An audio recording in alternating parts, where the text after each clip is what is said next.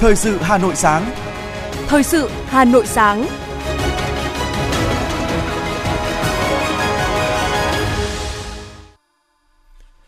Kính chào quý vị và các bạn. Bây giờ là chương trình thời sự của Đài Phát thanh Truyền hình Hà Nội. Chương trình sáng nay, Chủ nhật ngày 12 tháng 3 có những nội dung chính sau đây. Thủ tướng Chính phủ Phạm Minh Chính gửi điện mừng tới Thủ tướng Quốc vụ viện nước Cộng hòa Nhân dân Trung Hoa Lý Cường. Tương bừng chương trình Du lịch Hà Nội chào 2023. Từ chiều hôm qua, 50 cán bộ, chiến sĩ, cảnh sát giao thông bắt đầu làm nhiệm vụ tại các trung tâm đăng kiểm ở Hà Nội và thành phố Hồ Chí Minh. Phần tin thế giới có những sự kiện nổi bật. Dư luận quốc tế tiếp tục hoan nghênh Iran và Ả Rập Xê Út nối lại quan hệ ngoại giao. Núi lửa Merapi tại Indonesia hoạt động, phun ra đám mây nóng cao 7 km. Sau đây là nội dung chi tiết. Thưa quý vị, nhân kỳ họp thứ nhất khóa 14, Đại hội đại biểu nhân dân toàn quốc nước Cộng hòa Nhân dân Trung Hoa bầu ra Thủ tướng Quốc vụ viện ngày 11 tháng 3 năm 2023. Thủ tướng Chính phủ Phạm Minh Chính đã gửi điện mừng tới Thủ tướng Quốc vụ viện nước Cộng hòa Nhân dân Trung Hoa Lý Cường. Ông Lý Cường sinh tháng 7 năm 1959, người dân tộc Hán, quê quán Thụy An, tỉnh Chiết Giang, gia nhập Đảng Cộng sản Trung Quốc tháng 4 năm 1983. Trong sự nghiệp chính trị của mình, ông từng trải qua nhiều vị trí công tác tại các tỉnh, thành. Với kinh nghiệm lãnh đạo và điều hành ở các địa phương lớn và quan trọng hàng đầu Trung Quốc về kinh tế, thương mại như Chiết Giang, Giang Tô và Thượng Hải, tân Thủ tướng Lý Cường được kỳ vọng sẽ lãnh đạo chính phủ Trung Quốc nhiệm kỳ mới, dẫn dắt nền kinh tế lớn thứ hai thế giới nhanh chóng phục hồi kinh tế vững chắc và lấy lại đà tăng trưởng mạnh mẽ sau đại dịch COVID-19. Ban tổ chức Trung ương phối hợp với Đoàn Chủ tịch Trung ương Hội Liên hiệp Phụ nữ Việt Nam vừa tổ chức tọa đàm trực tuyến toàn quốc về xây dựng phát triển đội ngũ cán bộ nữ đáp ứng yêu cầu, nhiệm vụ trong giai đoạn mới. Ủy viên Bộ Chính trị, Thường trực Ban Bí thư, trưởng ban tổ chức Trung ương Trương Thị Mai đã đến dự. Các đại biểu khẳng định những chuyến chuyển biến tích cực trong vấn đề bình đẳng giới ở Việt Nam, trong đó đội ngũ cán bộ nữ cấp ủy, nữ lãnh đạo, quản lý, nữ đại biểu Quốc hội và Hội đồng Nhân dân các cấp ngày càng tăng về số lượng và chất lượng. Tuy nhiên, theo nghị quyết và chiến lược quốc gia về bình đẳng giới, tỷ lệ cán bộ nữ tăng trưởng còn thấp và thiếu bền vững. Cùng với thảo luận thực trạng, nguyên nhân, các đại biểu cũng đồng thời đưa ra các đề xuất nhằm giải pháp nâng cao hiệu quả thực hiện công tác cán bộ nữ theo yêu cầu đã đặt ra. Đánh giá thực tiễn, chia sẻ kinh nghiệm trong và ngoài nước, bà Trương Thị Mai nhấn mạnh, để xây dựng và phát triển đội ngũ cán bộ nữ, các cấp ủy, tổ chức đảng, người đứng đầu và hệ thống chính trị cần thực hiện hiệu quả các chủ trương của Đảng đối với công tác xây dựng đội ngũ cán bộ nữ, nhất là cán bộ lãnh đạo, quản lý và những mục tiêu, chương trình về bình đẳng giới, tạo cơ hội bình đẳng cho phụ nữ, rút ngắn khoảng cách tuổi nghỉ hưu giữa cán bộ nam và cán bộ nữ. Thường trực Ban Bí thư cũng yêu cầu quan tâm phát hiện, bồi dưỡng, đào tạo, quy hoạch, luân chuyển, bổ nhiệm, giới thiệu ứng cử đối với cán bộ nữ đảm bảo đạt được mục tiêu tỷ lệ nữ trong hệ thống, đồng thời tăng cường sự tham gia của cán bộ nam trong thực hiện nghị quyết, chủ trương của Đảng, Nhà nước đối với cán bộ nữ.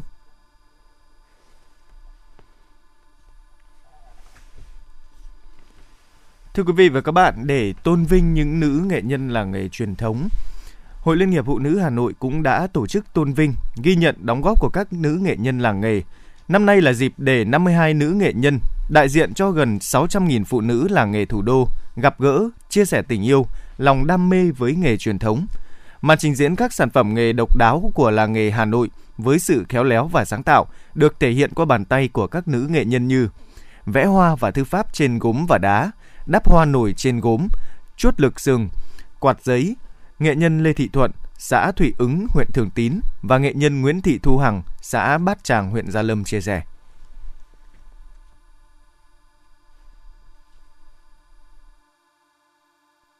Vâng, hôm nay là tôi à, rất vinh dự và rất vui à, khi được tham gia với Hội Liên hiệp Phụ nữ Hà Nội. À, cũng là một à, cái ngày để cho chúng tôi thể hiện à, tay nghề của những người phụ nữ làng nghề truyền thống, à, lan tỏa đi à, khắp mọi nơi để biết đến sản phẩm của mình. Và tôi cũng à, rất là tự hào và sinh ra lớn lên trong một quê hương có sản phẩm truyền thống 465 năm à, ông tổ dạy nghề cho chúng tôi được cái nghề à, lược sừng này để phục vụ cho những mái tóc xanh phụ nữ và nam giới. À, cái, cái nghề của mình là cái nghề mà nó cũng khá là đặc biệt. Rồi uh, ờ, mình uh, cái con chữ có thể mình đưa lên trên phát lên trên gốm. Để ờ, mọi người cảm nhận thấy có những điều mong muốn là những cái điều mà hướng tới những cái điều niềm cái bình an hạnh phúc cho gia đình cho cái sự thành công của mỗi mỗi người. Các nữ nghệ nhân làng nghề luôn tự tin, năng động, đổi mới sáng tạo với mỗi nghề truyền thống, làm ra những sản phẩm nghề đa dạng về chủng loại, kỹ thuật, thủ công tinh tế. Nhiều phụ nữ trở thành nghệ nhân ưu tú, tích cực truyền nghề, tạo công ăn việc làm cho hàng nghìn lao động. Nghệ nhân Nguyễn Thị Thuận, xã Tràng Sơ, huyện Thạch Thất cho hay. Cái tinh hoa của cha ông mình để lại thì cái người ờ, nối nghề phải có tâm. Có tâm mà làm sao để giữ hồn quê mang đậm đà bản sắc dân tộc đem vào những chiếc quạt những cái truyền thống của cha ông mình để lại và những cái à, tinh túy nhất của cha ông quê nàng chị có để lại xứ đoài. Trong 3 năm qua, để hỗ trợ phát triển làng nghề, đã có trên 1.800 lao động nữ làng nghề được bồi dưỡng, đào tạo kỹ năng nghề. 12 dự án, ý tưởng sáng tạo sản phẩm của phụ nữ khởi nghiệp từ làng nghề được công nhận trong các cuộc thi ý tưởng sản phẩm sáng tạo của phụ nữ thủ đô – 422 chủ thể tại làng nghề được hỗ trợ xây dựng sản phẩm ô cốp và kết nối xúc tiến thương mại. Bên cạnh đó, đề án hỗ trợ phụ nữ thủ đô khởi nghiệp cũng được các cấp hội nỗ lực triển khai. Hỗ trợ trên 153.000 phụ nữ được vay tổng số vốn trên 7.609 tỷ đồng để phát triển kinh tế, trong đó có hơn 38.200 phụ nữ tại các làng nghề. Bà Nguyễn Thị Thu Thủy, Phó Chủ tịch Hội Liên hiệp Phụ nữ Hà Nội cho biết. Ờ, đóng góp quan trọng trong việc ờ, giữ lửa làng nghề truyền thống thì chính là những người phụ nữ thủ đô với ờ, những cái sự cần cù, khéo léo. Và cái óc sáng tạo thì các chị đã làm ra rất là nhiều các sản phẩm có giá trị nghệ thuật cao. Cùng với đó là chính những người phụ nữ thủ đô, chính những nữ nghệ nhân thì đã truyền lửa và trực tiếp hướng dẫn nghề, đào tạo nghề và ươm mầm nghề cho thế hệ tương lai tôn vinh các nữ nghệ nhân làng nghề, khẳng định sự đổi mới, sáng tạo, tài năng và những quyết tâm giữ lửa làng nghề của phụ nữ thủ đô và mong muốn được cống hiến, góp phần bảo tồn và phát triển làng nghề, đồng thời quảng bá, giới thiệu sản phẩm làng nghề đến với thị trường trong nước và quốc tế.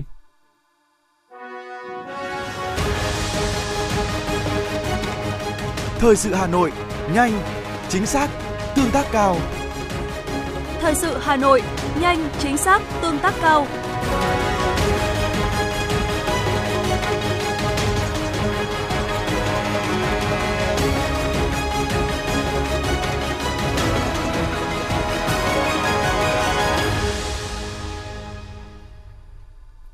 Những sự kiện nổi bật diễn ra trên địa bàn thành phố sẽ tiếp nối chương trình.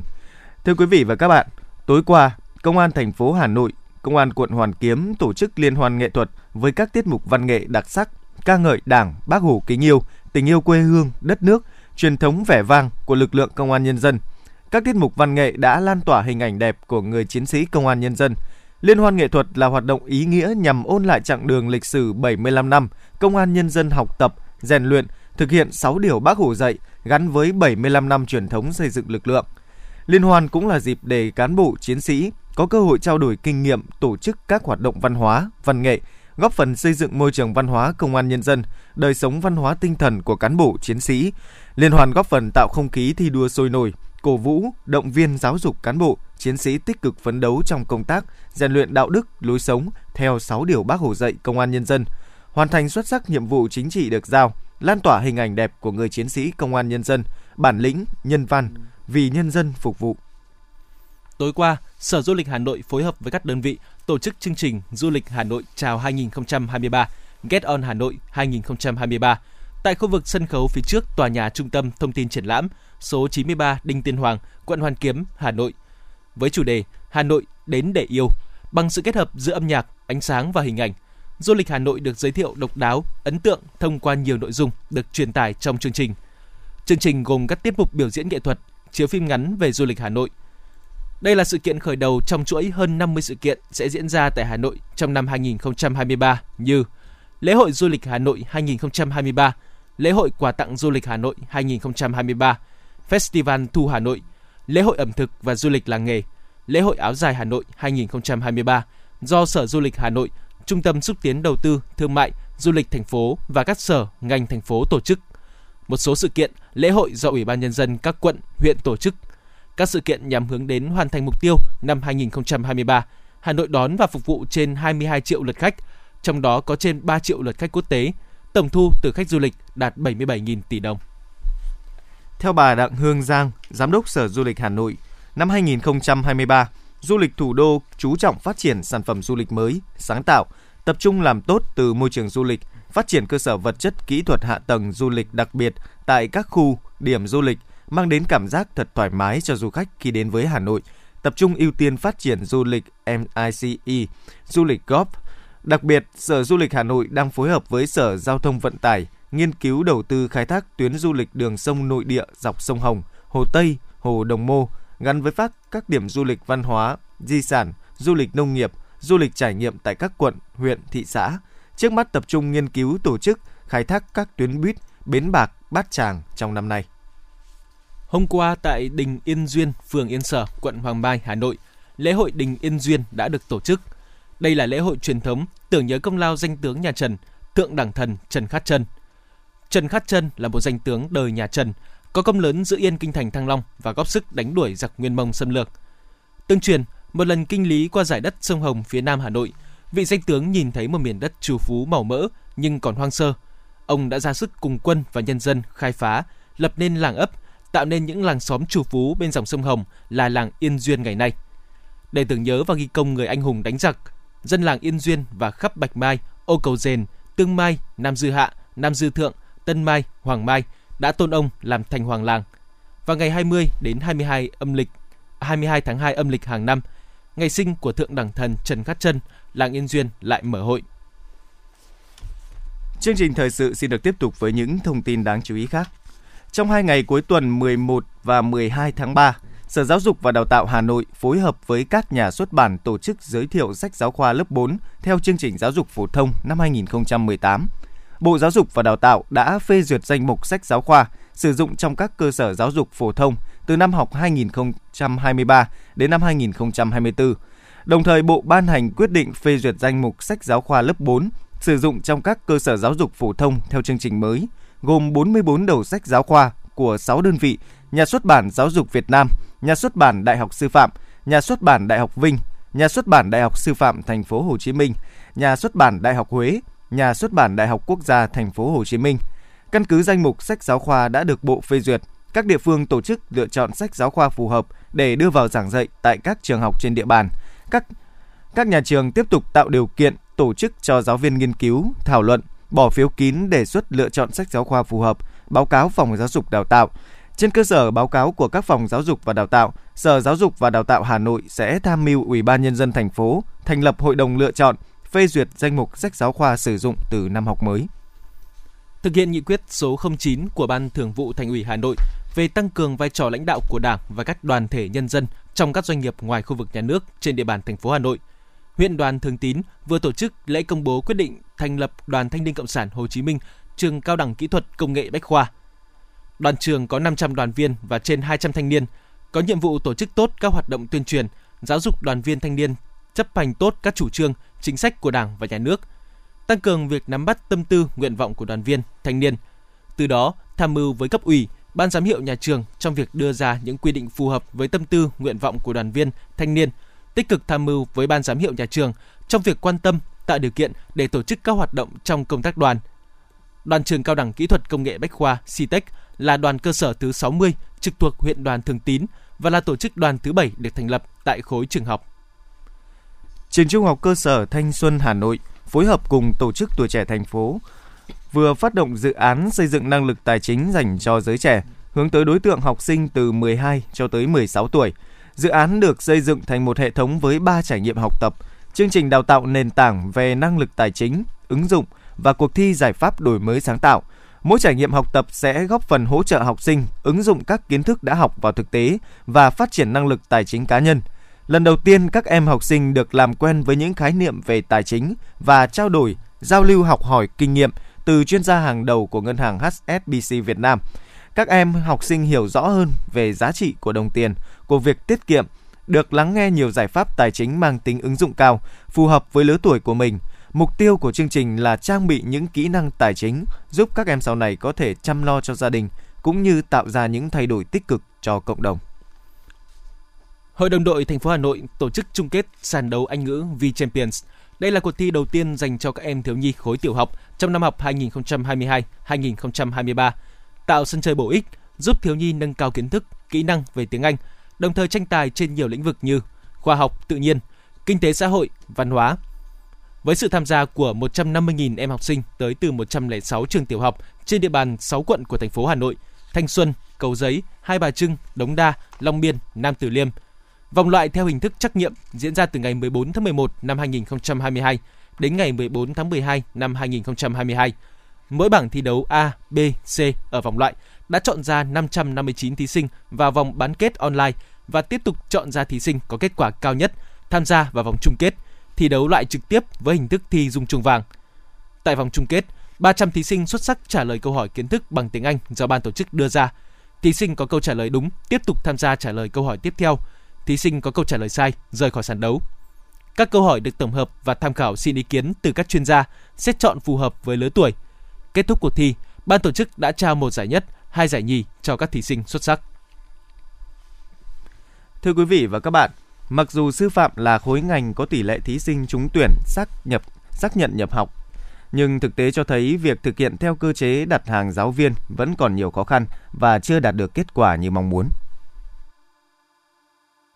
Nghị định số 116 năm 2020 của Chính phủ quy định chính sách hỗ trợ tiền đóng học phí, chi phí sinh hoạt đối với sinh viên sư phạm có hiệu lực từ ngày 15 tháng 11 năm 2020, áp dụng từ khóa tuyển sinh năm 2021. Điểm nhấn của nghị định này là cho phép đào tạo giáo viên theo phương thức giao nhiệm vụ, đặt hàng hoặc đấu thầu. Tuy vậy, khi triển khai vẫn còn nhiều vướng mắc từ phía địa phương và nhà trường – Thống kê hàng năm của các địa phương và Bộ Giáo dục và Đào tạo cho thấy, hiện nay việc thừa thiếu giáo viên diễn ra ở nhiều địa phương, trong đó phân bổ ở từng cấp học là khác nhau. Đặc biệt, khi triển khai chương trình giáo dục phổ thông mới có những môn học mới như âm nhạc, mỹ thuật hoặc từ môn học tự chọn trở thành bắt buộc dẫn đến thiếu hụt một số lượng lớn giáo viên, trong khi không phải địa phương nào cũng sẵn nguồn tuyển. Chính vì vậy, phương án đặt hàng đào tạo được cho là một trong những giải pháp hữu hiệu để cung cấp nguồn tuyển phù hợp. Trong khi các trường sư phạm sẵn sàng đón nhận, chờ đơn đặt hàng thì nhiều địa phương chưa thực sự mặn mà với việc đặt hàng đào tạo giáo viên. Tiến sĩ Nguyễn Văn Tuân, Phó Hiệu trưởng Trường Đại học Thủ đô Hà Nội nêu thực tế. Trường chúng tôi hiện nay là năng lực là 50% là đào tạo về sư phạm, tức là khoảng 2.000 sinh viên sư phạm một năm. Thế và hàng năm theo cái chỉ tiêu giao của bộ là chúng tôi được giao từ 7 đến 800. Với nhu cầu của các địa phương các tỉnh thì về tuyển dụng giáo viên hàng năm thì rất lớn. Ví dụ như Hà Nội là quân bình một năm là từ 4 đến 5 nghìn, thậm chí có những năm đến 8 nghìn tuyển giáo viên. Thế tuy nhiên thì hàng năm thì chúng tôi lại không nhận được cái à, giao nhiệm vụ đấu thầu đặt hàng của thành phố Hà Nội cũng như các tỉnh. Dù Nghị định 116 năm 2020 của Chính phủ về đặt hàng đào tạo giáo viên đã triển khai sang năm thứ ba, song đến nay, ngay cả những cơ sở đào tạo sư phạm lớn của cả nước cũng vẫn nhận được rất ít đơn đặt hàng từ địa phương. Phó giáo sư tiến sĩ Trần Xuân Nhĩ, nguyên Thứ trưởng Bộ Giáo dục và Đào tạo, Phó Chủ tịch Hiệp hội các trường đại học cao đẳng Việt Nam cho rằng, cần đổi mới tư duy về cơ chế đặt hàng, đấu thầu trong đào tạo giáo viên. Việc này thực hiện dựa trên nguyên tắc lấy chất lượng làm hàng đầu. Theo đó, các trường, địa phương cần chủ động hơn trong xác định nhu cầu và công bố công khai năng lực, chất lượng đào tạo. Từ đó, các bên gặp nhau để tìm hiểu tiếng nói chung, Tất nhiên, Nghị định 116 ra đời không thể giải quyết triệt để các vấn đề liên quan đến tuyển sinh hay đào tạo giáo sinh. Chúng ta cũng cần tôn trọng cơ chế thị trường, sự lựa chọn của người học và quy trình tuyển dụng sau này. Là một trong những cơ sở có bề dày truyền thống đào tạo các ngành thuộc lĩnh vực nghệ thuật, trong đó có các ngành đào tạo sư phạm, sư phạm mỹ thuật là những môn học đang thiếu nhiều giáo viên ở các địa phương, nhưng trường Đại học Sư phạm Nghệ thuật Trung ương cũng không được nhiều địa phương đặt hàng. Phó giáo sư Đào Đăng Phượng, hiệu trưởng nhà trường cho biết. Nhà trường cũng đang làm việc với các địa phương. Tuy nhiên về vấn đề đặt hàng thì các địa phương cũng chưa chủ động trong cái việc đó. Hàng năm nhà trường tuyển sinh thì thấy các sinh viên địa chỉ các địa phương thì thường lập danh sách để gửi về cho các địa phương để các địa phương xem cái nhu cầu mình đặt hàng. Thì hiện nay cũng có một số tỉnh ở miền núi như Điện Biên, Lai Châu thì có đặt hàng với nhà trường nhưng mà một số tỉnh ở khu vực đồng bằng hay là thành phố thì cũng chưa chủ động trong vấn đề đặt hàng này. Theo lãnh đạo một số trường sư phạm, Nghị định 116 năm 2020 của Chính phủ quy định về chính sách hỗ trợ tiền đóng học phí, chi phí sinh hoạt đối với sinh viên sư phạm là rất tiến bộ, có tác dụng thu hút học sinh giỏi vào ngành sư phạm. Nghị định này có nội dung về việc các địa phương hàng năm phải xác định nhu cầu tuyển dụng và đào tạo giáo viên tại địa phương của từng trình độ, cấp học, ngành học, môn học cho năm tuyển sinh, đặt hàng đào tạo, Thế nhưng, việc xác định nhu cầu tuyển dụng giáo viên luôn là điểm nghẽn ở các địa phương từ trước đến nay, đã khiến việc triển khai nghị định này giữa các trường và địa phương chưa tìm được tiếng nói chung.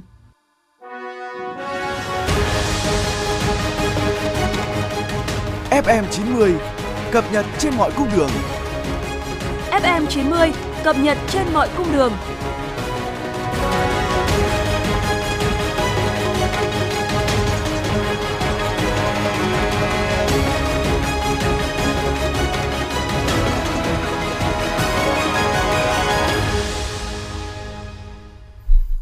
Từ chiều qua, 50 cán bộ, chiến sĩ cảnh sát giao thông bắt đầu làm nhiệm vụ tại các trung tâm đăng kiểm ở Hà Nội và thành phố Hồ Chí Minh, trong đó Hà Nội có 30 cán bộ, chiến sĩ.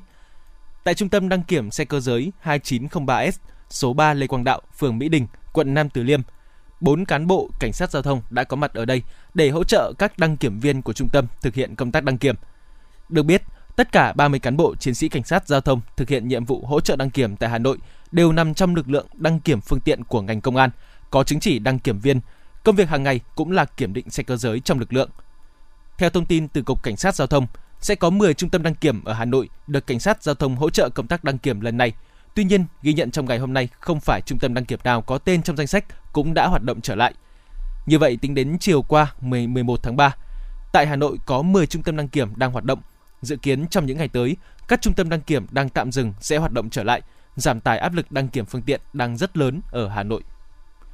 Hà Nội đặt mục tiêu trồng mới 500.000 cây xanh giai đoạn năm 2021-2025. Thí điểm trồng bổ sung hoa, cây xanh kết hợp trang trí mặt tiền của tầng trên tại khu vực phố cổ. Riêng trong năm nay, Hà Nội đặt mục tiêu trồng mới 133.629 cây xanh. Năm 2024 trồng 1.400 1.045,853 cây xanh Năm 2025 là trồng 118.760 cây xanh. Năm 2023, Hà Nội trồng bổ sung thay thế cây bóng mát vào những vị trí cây chết, hố trống, cây cong, xấu, nguy hiểm, giả cỗi, kém phát triển, cây không thuộc danh mục cây đô thị trên tuyến phố và khuôn viên các trụ sở trường học, bệnh viện. Đầu tư cải tạo xây dựng các vườn hoa, sân chơi, công viên.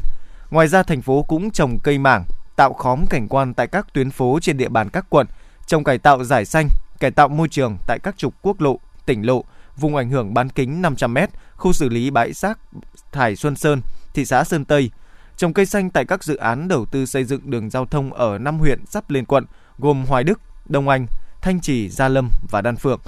Trong những năm tiếp theo, thành phố tiếp tục trồng bổ sung cây xanh ở các dự án giao thông, công viên, vườn hoa và năm huyện là Hoài Đức, Đông Anh, Thanh Trì, Gia Lâm và Đan Phượng.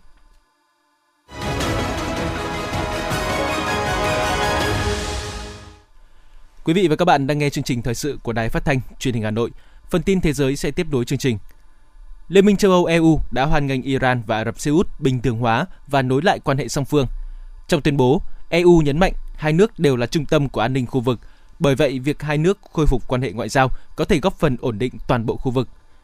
EU khẳng định ưu tiên thúc đẩy hòa bình và ổn định cũng như giảm căng thẳng ở Trung Đông. EU sẵn sàng tham gia với tất cả các chủ thể trong khu vực theo cách tiếp cận dần dần và toàn diện và hoàn toàn minh bạch. Bình luận về vụ việc Ukraine cân nhắc kiến nghị đổi cách gọi tên nước Nga thành Moscovia, phát ngôn viên Bộ Ngoại giao Nga Maria Zakharova tuyên bố rằng đó là bằng chứng nữa cho thấy nỗ lực tạo ra một thế lực chống Nga ở Ukraine. Theo đó, Tổng thống Ukraine Zelensky đã chỉ thị cho chính phủ xem xét đơn kiến nghị thay đổi cách gọi Nga là Moscovia, một cách gọi không chính thức từ nhiều thế kỷ trước. Tổng thống Ukraine cho biết thêm, vấn đề này cần được giải quyết cẩn thận cả về bối cảnh lịch sử và văn hóa, cũng như từ góc độ hậu quả pháp lý quốc tế có thể xảy ra và phải có sự tham gia của các tổ chức khoa học. Thủ tướng Bỉ tuyên bố các nhân viên chính phủ liên bang Bỉ sẽ không được phép cài đặt ứng dụng chia sẻ video TikTok trên các điện thoại công vụ sau khi Hội đồng An ninh Quốc gia Bỉ cảnh báo về những rủi ro liên quan lượng lớn dữ liệu người dùng mà TikTok thu thập. Lệnh cấm sẽ có hiệu lực tạm thời trong vòng 6 tháng, áp dụng cho tất cả các thiết bị sử dụng một phần hoặc toàn bộ chi phí của chính phủ liên bang, cũng như đăng ký trên hệ thống chính phủ liên bang.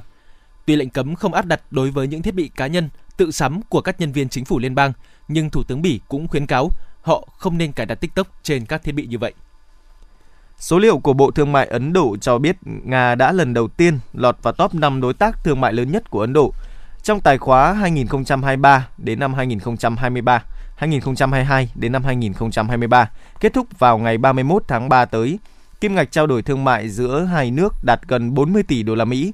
Trong 10 tháng đầu năm tài khóa này, kim ngạch xuất nhập khẩu hàng hóa giữa Nga và Ấn Độ đạt mức kỷ lục 39,8 tỷ đô la Mỹ. Đây là lần đầu tiên kể từ cuối những năm 1990 của thế kỷ trước, Nga đứng thứ 5 trong danh sách các đối tác thương mại hàng đầu của Ấn Độ.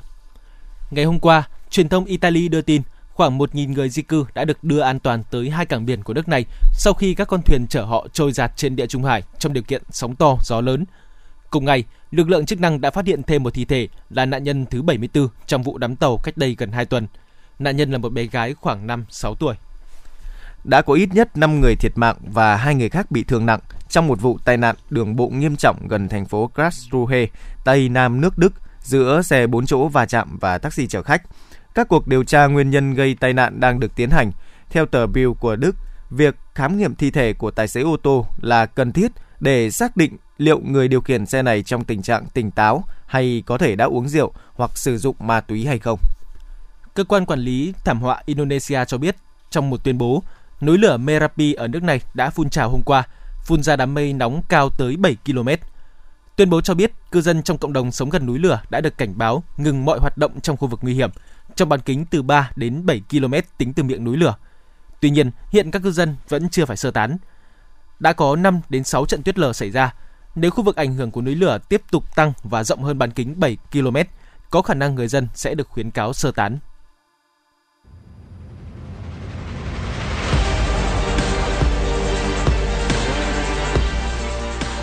Bản tin thể thao Bản tin thể thao